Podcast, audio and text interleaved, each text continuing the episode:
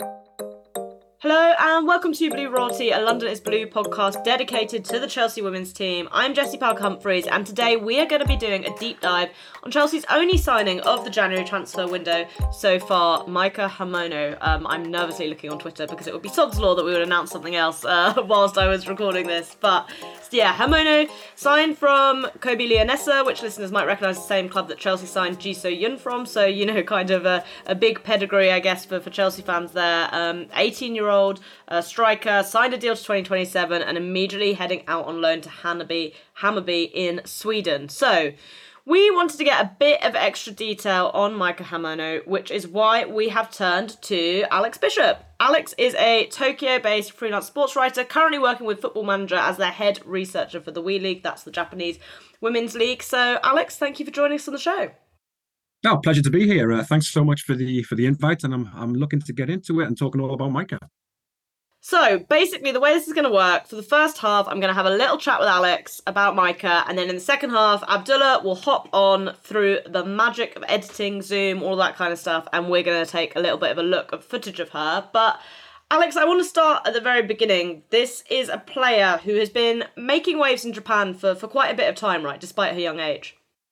Yeah, absolutely. Um, go well right at the start. I mean, she's she's kind of an early bloomer. She came onto the scene here in Japan in 2018. She made her first senior debut debut with uh, Cerezo Osaka ladies uh, at just 14 years old. Um, yeah, uh, back then we were still in the kind of amateur days. So Cerezo Osaka, despite being kind of a big footballing entity and having a big men's team, they were kind of up and down between the two uh, the two tiers, Nadeshiko one, Nadeshiko two, kind of a yo-yo team. Um, by the way, this is the same youth academy that has developed the uh, Honoka Hayashi over at West Ham. So you know they, they do have you know quite a good record of, of bringing through young uh, talent. Uh, yeah, three seasons with them. Uh, went through a relegation and then a promotion where she did contribute quite a bit with some good goals. Um, and then uh, INAC Kobe, um, they picked her up right at the dawn of the WE League um, at the beginning of, I think it was halfway through 2021. Um, and this is, by the way, for people who aren't really kind of familiar with Japanese geography, Kobe and Osaka, they're kind of next door to each other. So it's a very easy move for, for a young player to make. Maybe someone going from QPR to Chelsea, something like this. INAC picked her up. Um, they won the league with her at the first season. Uh, she made, I do have a couple of stats on, on what her contribution was. She wasn't quite the, uh, you know, first team regular to begin with, but she did come on um, as a sub quite often uh, and made some good, good contributions. So 16 appearances uh, and two goals. Um, won the league with them and then had a very very good under 20 w- women's World Cup in um, back in uh, I think it was August, right? Uh, she won the golden ball there. Uh, Japan getting to the final. Um, yeah, started the season uh, again, her second season with INAC. Was on the bench. Uh, I feel that the coach there he was kind of prioritizing winning games over kind of developing youth. They are a club that you know they do consistently win trophies and win the league and stuff like that. So of course you know they might be a bit careful with giving too many opportunities out when they have to win games. Um, and yeah, I, I imagine that uh, Emma Hayes picked her up the back of the Women's World Cup, and, and here she is at Chelsea, and well, and now she here she is at, uh, in Sweden, but uh, yeah, registered to the uh, WSL champions. Yeah, definitely um, a very interesting move from Chelsea, and I think uh, a bit different from from where we've seen Chelsea look at their recruitment in in the past. Um, I want to kind of touch on her time at INAC because, as you've kind of said, she's. It's not like she made a, a space for herself in that team. Were you kind of surprised to see her maybe looking to move on or like a, a club like Chelsea coming in for her, given that she hadn't, you know, even been able to establish herself there? No, no surprise. Um, so I know it's quite competitive, right? So, so they won the league uh, last season, and I think it's kind of every other season they'll win the league or win a trophy. Maybe they'll win the Empress Cup or something like this. Um, but her record uh, at the international level um, has been quite good. Um, regularly, she's won. Uh, you know, usually the Japan um, uh, under 15s, under 16s, and the under 20s, they usually win things or get very close to it, right? And she's been quite a core piece of that. Um, and yeah, I mean, she's got a very obvious kind of skill, you know, technical skills. She's very natural, a, lot of kind of natural skills. I'm sure you're going to get onto a little bit later. So there was no, after the Women's World Cup, uh, the under 20 Women's World Cup in, in August, there was no kind of doubt. A lot of us here in Japan, um, a lot of the coaches who I speak with who are involved with their development, they were quite, um, you know, they, they assumed that someone was going to come in. Um, we didn't think it was be Chelsea or even a, a, WSL club. We thought it might come from Spain because she is a player that, generally, you know, she generally kind of thrives when she has a bit more pay, a bit more space with the ball, um, a little bit more room to operate in. Not so physical, right? She's got kind of like a slight stature kind of thing. So um, we thought it might be, uh, you know, one of those leagues that might pick her up. Maybe not the WSL. Um, so, uh, so yeah, it wasn't really a surprise. A little bit of surprise that it was Chelsea. But in general, we did expect an overseas move to come sooner rather than later.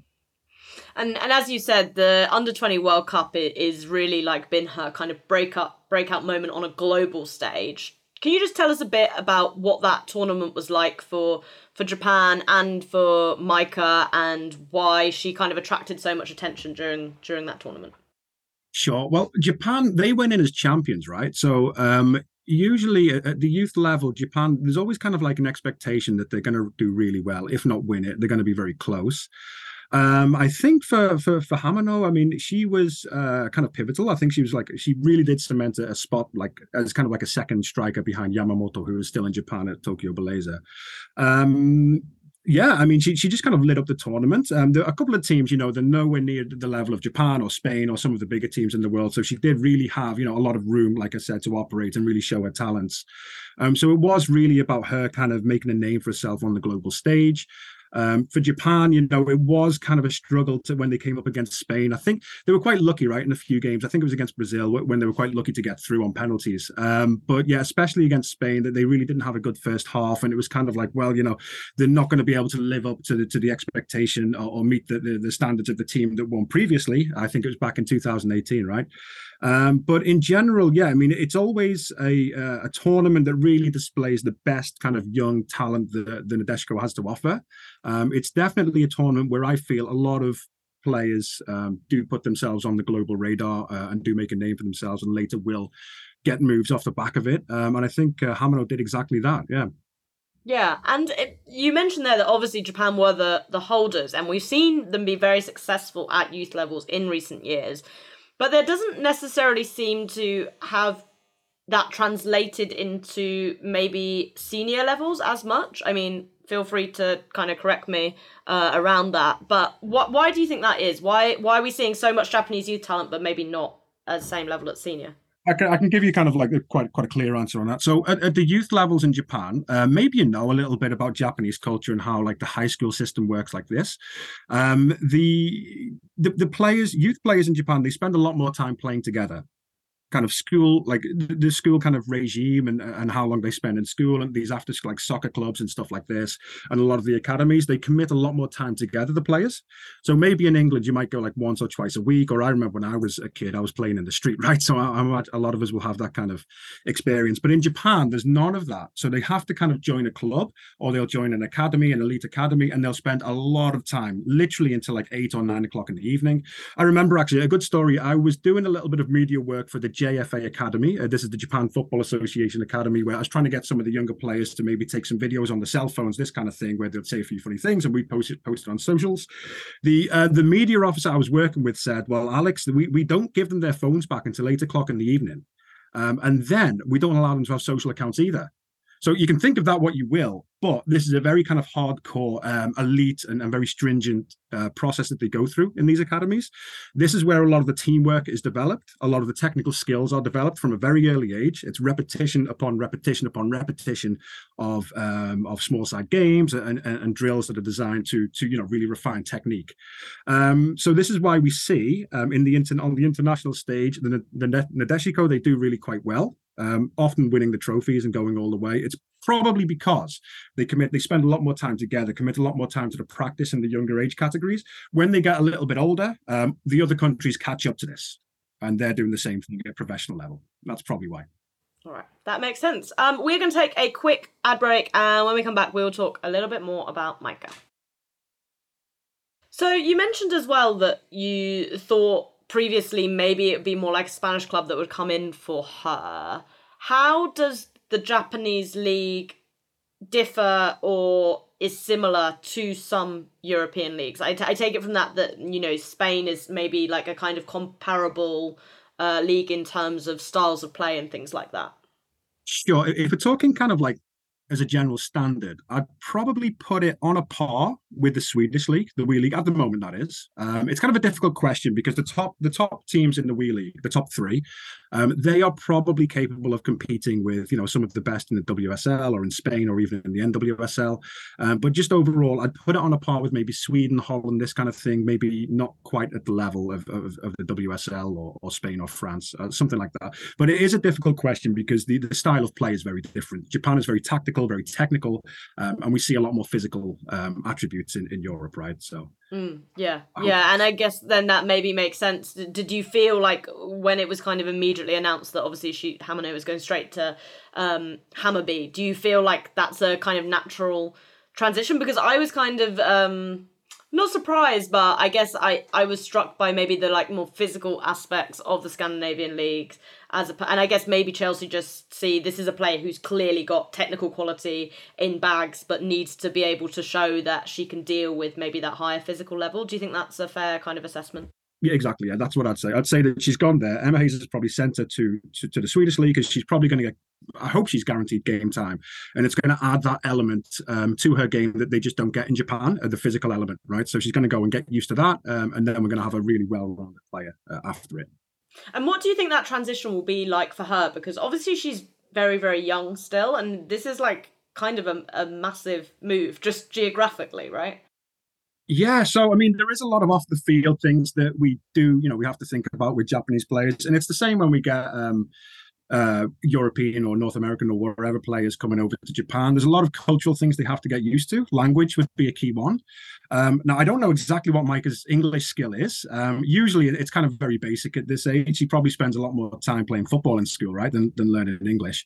Um, but it'll take some time to get used to that, I expect that translates onto the pitch because they have to learn the tactical stuff, right? So if you've got a coach who really needs to kind of win games, maybe there's Champions League or Cup games coming up or important games, um, the players really need to understand the game plan, right? So um, that might be, you know, a challenge. Um, hopefully it won't take too long. You know, she's young and, and got the energy, right? So she might be able to pick up quite quickly. Um, the physical thing, I think, with with Maika, I mean, it's kind of one of the concerns I have. Um, and just to kind of give you an example of the, well, I think there's six Japanese players in the WSL now. So Maika is the tallest of them. Now she's quite tall, but compared to the likes of uh, Iwabuchi, say, she's actually quite slight. You know, the build is not so physical, right? So you'd imagine that if she was coming up against a, a very physical defender, that's going to be more kind of like shoulder to shoulder, which usually, I'm, I'm, sure if you ask a lot of the big defenders like Millie Bright, for example, they probably prefer to have somebody of a similar height but of a slighter stature. They'll probably do a little bit better with that kind of forward, right?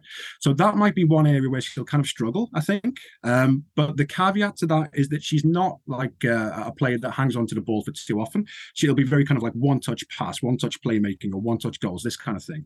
So that's probably how she's going to have to kind of get around that. But um, but yeah, seeing how she's going to fit in, it will be interesting to see. Um, she is a player, from what we've seen, she is quite, you know, for better or for worse, she is quite self-critical. So that usually with that kind of mentality, they come back quite strong. They pick up on what they've very trial and trial and error, right? So whatever they kind of fail, they'll learn very quickly, get used to it very quickly. She's 18, a lot of development still to go. So um, hopefully, you know, it might be a bit of a slow burn, but you know, I think it'll be a very good experience in the end.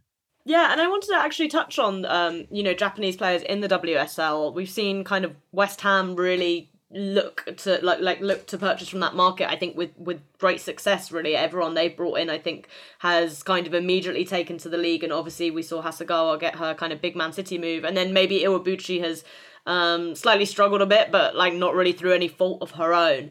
Do you think you know, increasingly Japanese players are seeing the WSL as like a good destination to to aim for.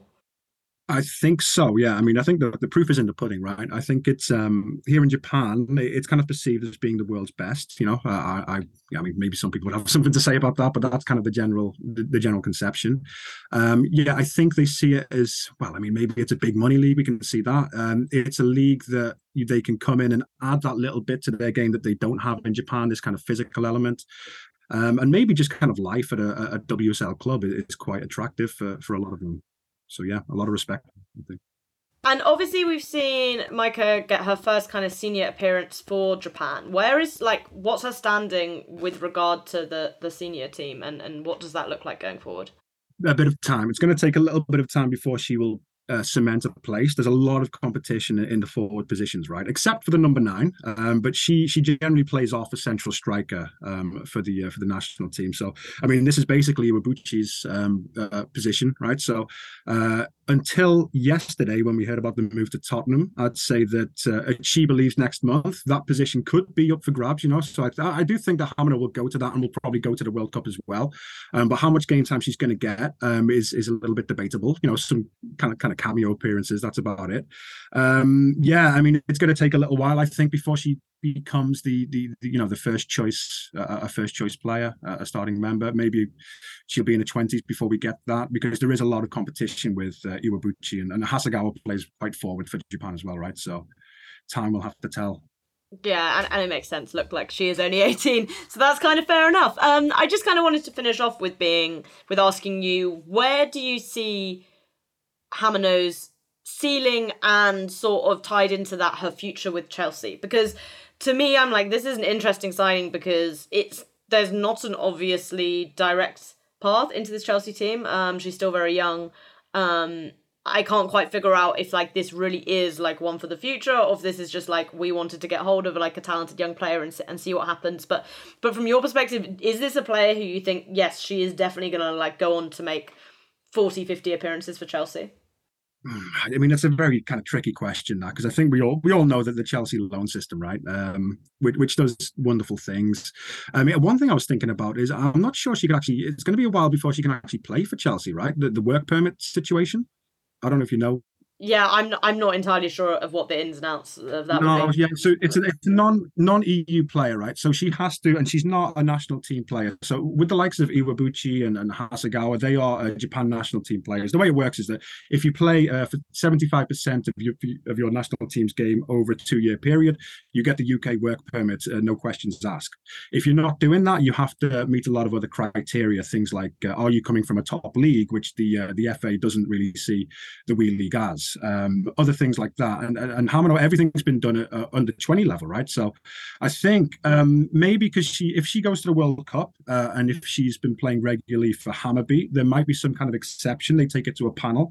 The next season she can get the UK work permit. Otherwise, it's going to have to be another loan spell. And what I, if I was going to predict, I would say it'll probably be a series of loan stuff, loan spells, each one getting a little bit more better, um, shall we say? And then eventually, I mean, who knows where we're going to be then? I mean, who's going to be in the Chelsea team? For sure, it's probably going to be competitive, right? So it's a very tricky question to ask. Um, and then again, I keep coming back to this whole thing that we kind of see her as kind of fitting a different style of play, that the fast passing um, style of the of the Spanish league. So I do uh, I can't see a situation where it would be more towards the latter of what you said. This is one for to keep hold of, maybe kind of a bit more of a, a money motivation behind it, a bit of transfer acumen going on. I see that as being a possibility, which might not be what you want to hear on this podcast, but um, for sure, um, it would be wonderful if she could. If she could break into the into the Chelsea first team, that would be great. Or, or even as kind of like, you know, rotational type of player. Um, Emma Hayes has a record of, of working with players from from this part of the world, right? So um, I'm sure she's seen her talents. She knows how to work with with, with this kind of player, personality wise and uh, and technical wise. So, um, yeah, I think we can have hope, but with a little bit of caution uh, added on. Yeah, I think it's definitely a player whose development is going to be really interesting, as well as maybe kind of seeing whether this is a sort of turn from Chelsea maybe to looking more at developing their own talent over longer periods of time rather than just going out and and uh, taking their pick of the market as we've seen in the past. But Alex, thank you very very much for giving us that that insight on Maika. Where can people find you and your work? Sure. Yeah, you can find me on Twitter at abishop32. Very simple. Uh, yeah, I'm tweeting regularly and always following the uh, Japan national team and local league here in Japan as well. All right, fantastic. Thank you again. Um, I will be back after this ad break with Abdullah to talk through some of Hamano's footage, so don't go anywhere. All right, so now we've heard the backstory. Let's get into the details here. I am joined by the magic of the internet by Abdullah. How you doing, man? Yeah, all good. The magic of the internet, different time zones, different places, yet we're here at the same time doing the same recording. It's it's amazing the wonders of the internet. We love to see it. All right. Obviously, I had to send Abdullah into the Wyscout video library to get watching um, some footage of Maika Hamano because um, I don't know about you guys, but I hadn't watched a whole lot of her because I wasn't totally across the under 20 World Cup, which is obviously where she shone. Um, there isn't like a whole amount of footage of her out there, but you know, the under 20 World Cup is is a pretty good kind of place to see definitely where her level is now and she's someone who who obviously has played quite a lot of senior football in her time, although it's kind of limited how much of that's been kind of available to watch. But Abdullah, what is it that like initially stood out for you about watching this player? So, I, like I, I was just telling you, right? Um, I went into this Wyscout deep dive by first just looking at a video without actually looking at any basic information of where does she play in terms of position? Can she play multiple positions and all that good stuff? And my first initial reaction was, wow, she's a really skillful, uh, progressive, creative number 10. And after I did all this watching and I went and I saw the, you know, the position map, I was like, huh, hold on a second. She's actually a striker. So I, I guess that was that was the first thing where I was shocked that she played very much like a deeper attacking midfielder rather than than a striker, and then everything started coming together. So I, I think for me, the first thing that stood out is we've basically signed a nine and a half, basically a player that plays not as a true number nine, but not as a true number ten. Um, I think for me, the the basic, and we can go into this, the kind of the basic things that I really I really stood out for me was basically her dribbling ability, her vision, uh, you know, her her ability to be able to play in this in this almost like a free striker role, and she kind of moves across. So it's like one minute she's popping up on left wing, the next minute she's you know like deep in midfield, um, and and she kind of you know linking up with midfield was really good, really good, really good, really good range of passing.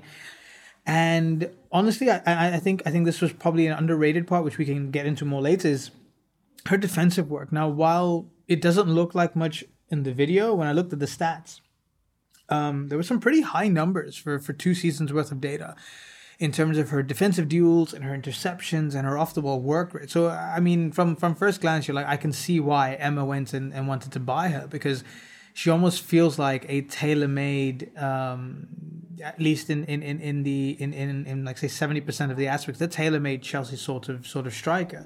So yeah, I'm, I'm, i was I was sort of uh, excited off off the first glance. All right, let's start by talking about um I guess the most important thing, probably shall we say, if we are talking about a striker. Let's start start by talking about the goal scoring. Um obviously she walked away at the under 20 World Cup with the silver ball. Uh no. Let me do that again.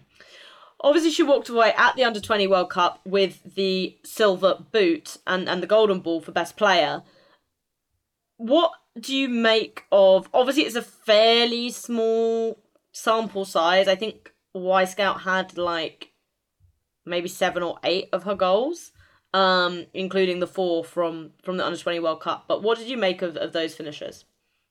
I yeah, no, you're right. I think from her finishing her finishing ability I think can improve, but you can tell that she's got the instinct of she knows where the goal is. You know, if we can use that the old adage of she knows where the goal is, she knows um, her positioning really well, and she's one of those players that I think um, over time will improve and I think start scoring more goals once she kind of maybe hones in on sort of what she wants to do. So if, if, if we go back to what you were saying about the finishing and everything, I think what she really does well when she does take these goals and then maybe even the goals she doesn't score is that she actually ends up taking really good positions.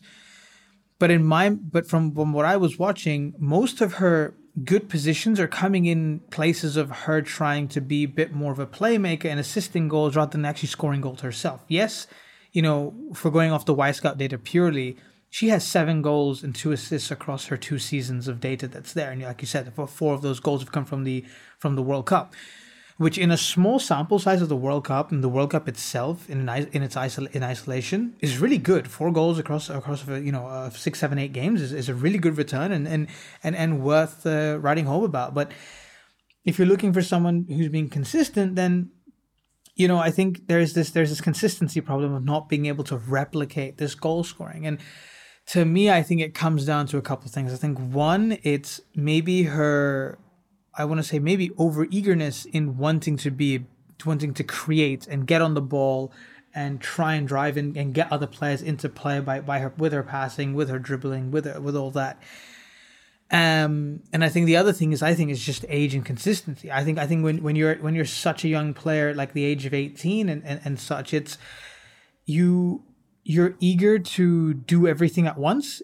And I feel like because she's trying to impress in, in a in a way, um, she's doing everything so she's trying really hard to play make. She's trying really hard to run in behind. She's trying really hard to hold up the ball.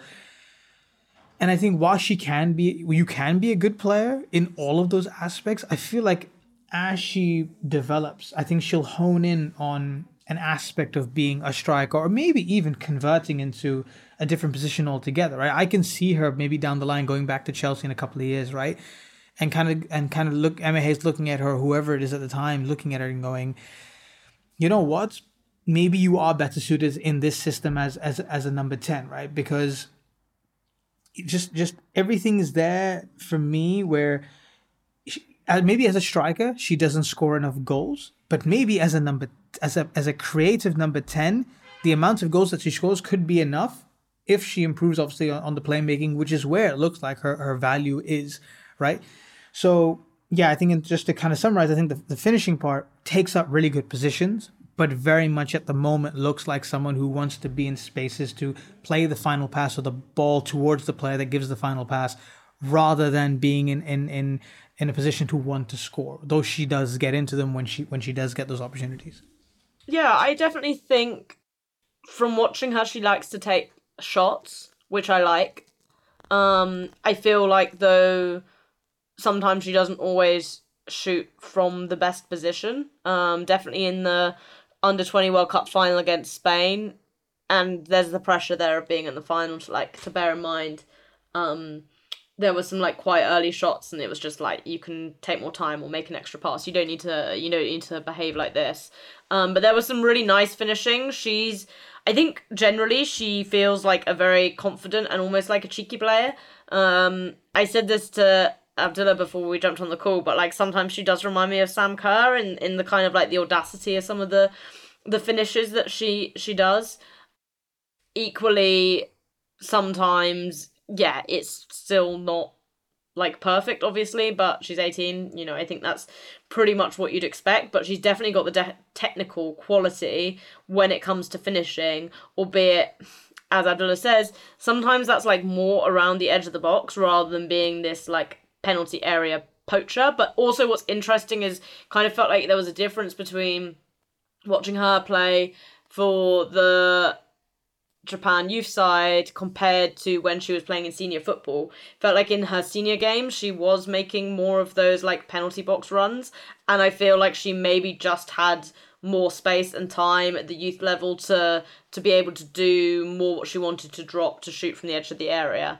Um, you looked as well at her her dribbling, which I guess is interesting if, if you're kind of suggesting maybe this isn't someone who's going to end up as an out and out striker. Um, what have you kind of made of that? I think I, I, I think I texted you on WhatsApp, right? She reminds me of like a mini Messi in, in the sense of like the way she dribbles and the way she picks up the ball. Like she has this like like Messi has like this really small first touch when he gets the ball out of his feet and then he really bursts into acceleration and then and Hamano really reminded me of that. A lot of the times when she when she dropped into midfield, picked up the ball and turned, oh, her first instinct is get that first touch, get the ball a little bit in front of her to give her space to just drive forward, right? And when she does that, she's able to then go at a certain speed, but also have this sort of ball control that still keeps the ball close to her, and then she can kind of dribble out of situations. And onto your point about um, maybe getting a little bit more space uh, in, the tournament. And I feel that's absolutely correct. That's one thing I noticed where when she was playing in uh, when she's playing in uh, in the league, there's a lot more players closing her down, and and and and that's where maybe she struggles a little bit. But when she's got a little bit more space to play with, and I and I felt like against Spain and against France, there was a few moments where they were on the back foot, really holding like a, a, a mid block, a mid to low block, you know, and she had the space and time to turn and move forward. And when she was able to do that and get into a little bit of a stride, she felt she felt like she looked unstoppable. Like she looked like she was someone that could just drive through. Anybody uh, tackles her, they're gonna win a free. She's gonna win a free kick, right? Um, so I think in that sense, being uh, uh, being able to drive and dribble through in terms of progression, I think that's a really good trait for her. And I think at the same time, her close quarter control at the moment is deceptively good. What I mean by that is I think she has the ability to be able to play in tight spaces, almost like a Ji So Yun hold the ball, turn it around, try and get out of those situations where there's one or two players. Um, but at the moment, it's it's it's one of those where sometimes it comes off, sometimes it doesn't come off, and and and, and when you get two three players pressing her, she tends to lose the ball a little bit. So I think that could probably improve, but and, and I think that's maybe why we see her maybe going up into into the wide areas, dropping in deep into midfield, and dropping into the, the, the boxes. She's always trying to look for space to, to, to, to drive and to dribble while she does pass, I think I think her first instinct is I want to keep the ball at my feet and I want to drive it closer to the box in whatever way I can from whatever position, and she backs herself to do that because I've seen her pick up the ball in midfield. Suddenly she's running herself off to left wing. Then the, then the fullback of the midfielder plays it out wide. Then she's one on one, and then she tries to beat the beat the fullback of the defender, and then kind of gets into the box. And and and and and that usually it works out really well. She's able to carve out um, space and opportunities only once she has maybe a few seconds, a little bit of time to think what she wants to do next. And I think maybe the next stage of her development when she goes on loan now is what can she do when there's less space on the ball, less time uh, in a league where probably she's going to be pressed a little bit more. And I think that's for me where it's going to be fascinating to see. Yeah, and I think that's a really interesting point because I think the choice of loan is interesting in terms of going to Sweden and Hammarby, and I think you know something you've picked out is, is one of her weakness is is she doesn't necessarily have a lot of upper body strength. She's not a player who you're like this is someone who's super built. I mean, not a huge amount of 18 year olds are anyway, unless you're like Ruby Mace or like Emily Murphy, I guess is the other like 18 year old. I was like, wow. So do you feel like that kind of do you think that's why Chelsea like looked to Sweden like a league which I think of as being as quite physical, you know, when we look at some of the strikers who come out of Sweden in recent years, um, Anna Anvegård, Stina Blackstenius, uh, all players who you know you see think of as being um, very physical players.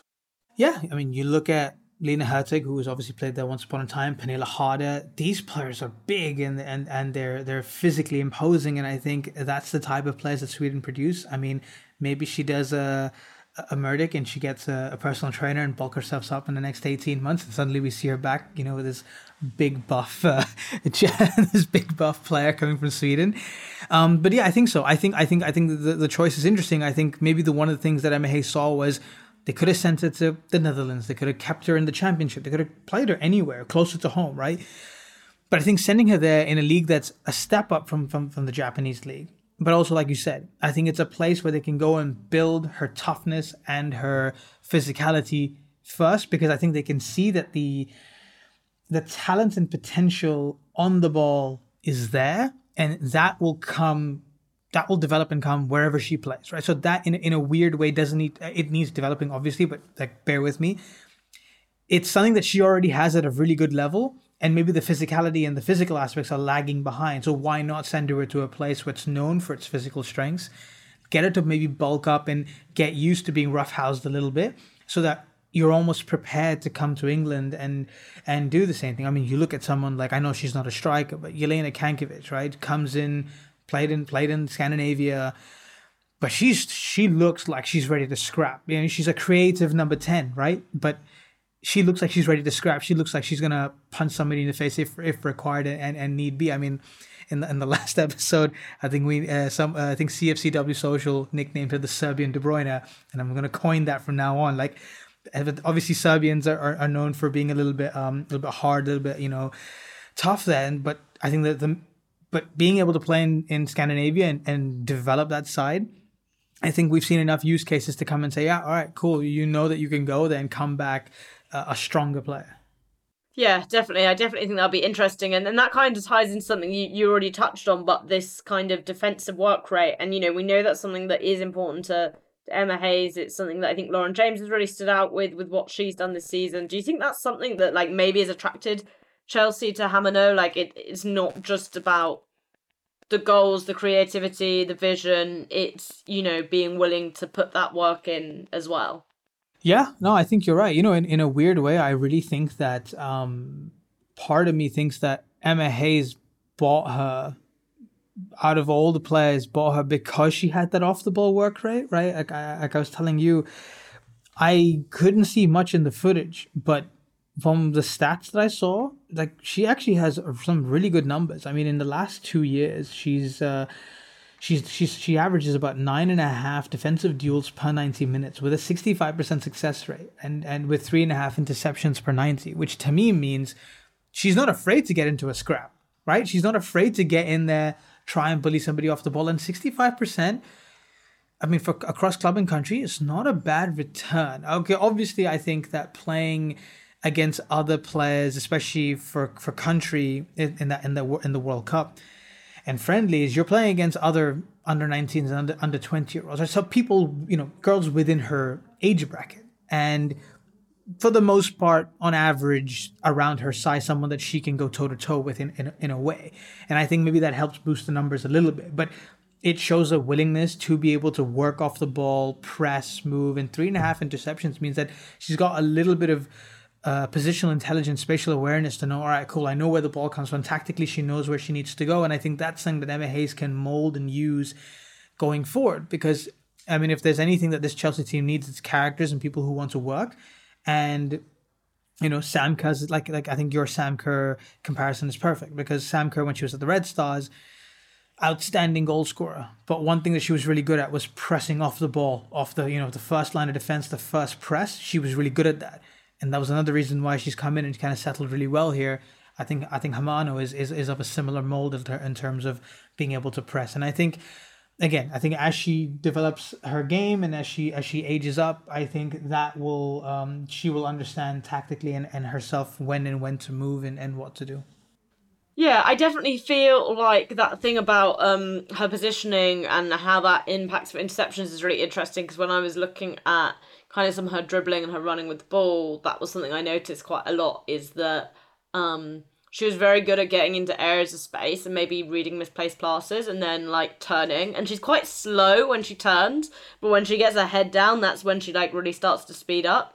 Um, but I do think she's quite good at being aware of like where the play is behind her. She's not someone who's just kind of statically waiting for the ball to come to her. That's like not the kind of striker she is at all. So obviously she's off to Hammarby. Um, she's very, very young still. There's kind of some suggestion that her signing ties into this broader Chelsea wide Project 2030 signing young players type thing. Um, she's clearly someone who's been very highly rated, you know, included in this women's under 20 world team uh, recently, which has players like Salma Paralluelo, who like plays for Barcelona all the time, and Vicky Lopez, who also plays for Barcelona all the time, Linda Caicedo, who probably will play for Barcelona all the time soon, Jule Brand, etc., etc. Alice Sombath, who plays for Lyon. So lots of very, very talented players who are getting quite a lot of senior minutes. Um, where do you see Hamano's future at Chelsea? Good question. Um, well, first, I think I want to caveat by saying I don't think I will see her really in a Chelsea set for at least two seasons. I think obviously the rest of this season definitely I think is another loan for her next season. And maybe the earliest we'll see her is in uh 2024, right? Uh, sorry, 2024, yeah, the the begin 24 25 season. From a if you're if you're asking me from a positional point of view, where do I see her? Um I think between the 9 and the 10 position and I, I really think that depending on Chelsea's situation, I think the fact that they have Cankovic and and and they have you know they got that number 10 over there and they've got Lauren James who could maybe eventually flourish as a number 10 going into the future we don't know and obviously both of them are relatively uh, young and, and so Chelsea has stocked it. But then even though even up front I think Chelsea you know with, with, you know we, we've been talking about that there needs to be a succession plan for Sam Kerr and maybe this is the start of that right? Maybe this is the start of right Sam Kerr is what, uh, 29, 28, 29, around that, around that late 20s, uh, you, you know, um, uh, range. And in two, three years, you're going to start thinking, all right, cool. Maybe it's time to find the Sam Kerr replacement, bed her in, and kind of, you know, get whoever that player is going to be to get used to the system, the game, and, and someone who is probably going to be ready in and around that time to challenge and then obviously eventually displace Sam Kerr.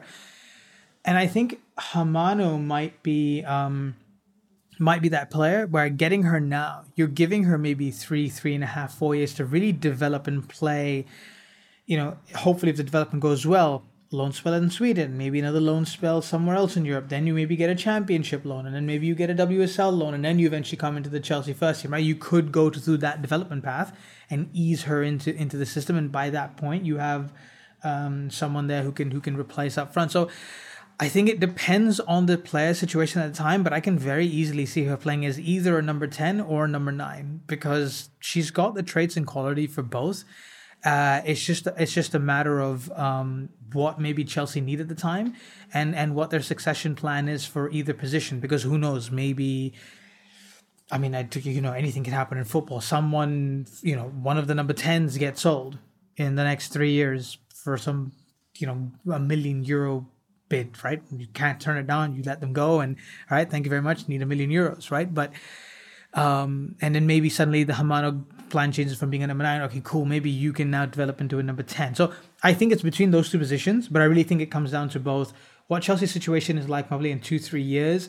And I think maybe this summer window might be the first indication of, depending on who Chelsea buy and who Chelsea may be linked with and looking at, plus how she's going, what position she plays in for Hammarby, will probably give us a better indication of where her long term Chelsea future lies.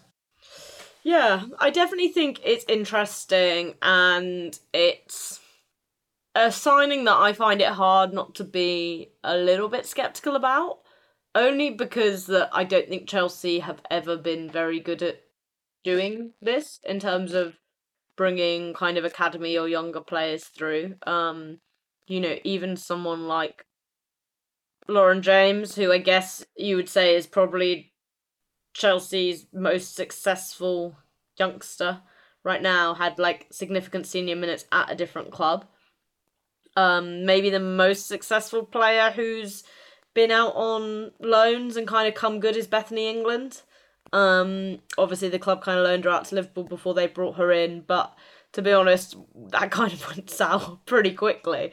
Um, so I'm very intrigued to see to see as to how it does work out. I think especially because it will be interesting maybe to see what if any moves Chelsea do make for this second striker role. You know, I think there's been a variety of links for players at a variety of ages, and some of them you're like, they don't make sense with this player. And I kind of think if you want her, and she's clearly very talented, like you should have her in around your setup as soon as possible. So I think the Hammarby thing is a great opportunity. It also you know, is a league that runs a slightly different time scale to the WSL, which I think like is maybe um helpful too in terms of that kind of development. Um I can definitely see why it's an experience worth having. Although I will say that Hammarby team is like kind of stacked. So like there's lots of exciting young players in it. So it will be interesting to see um kind of how she gels in there and what her minutes look like and that kind of thing.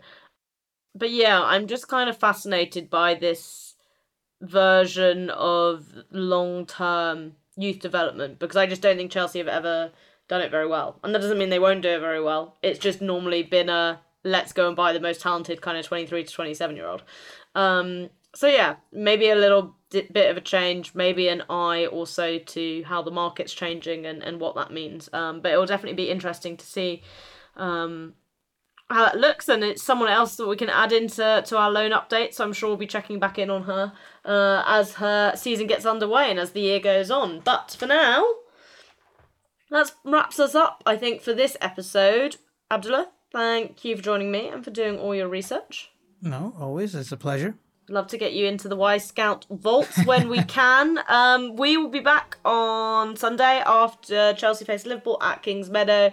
Um, fixtures coming pretty thick and fast after that. Uh, we got Spurs midweek in the Conti Cup quarter final two, and then Liverpool again in the FA Cup, and then Spurs again in the league. So um, we we've got to go away and come up with some interesting and different Liverpool Spurs hot takes. Otherwise, we're going to bring you uh, two identical episodes. um, but we will uh, speak to you guys soon. Until then, Chelsea fans, you know what to do. Keep the blue flag flying high.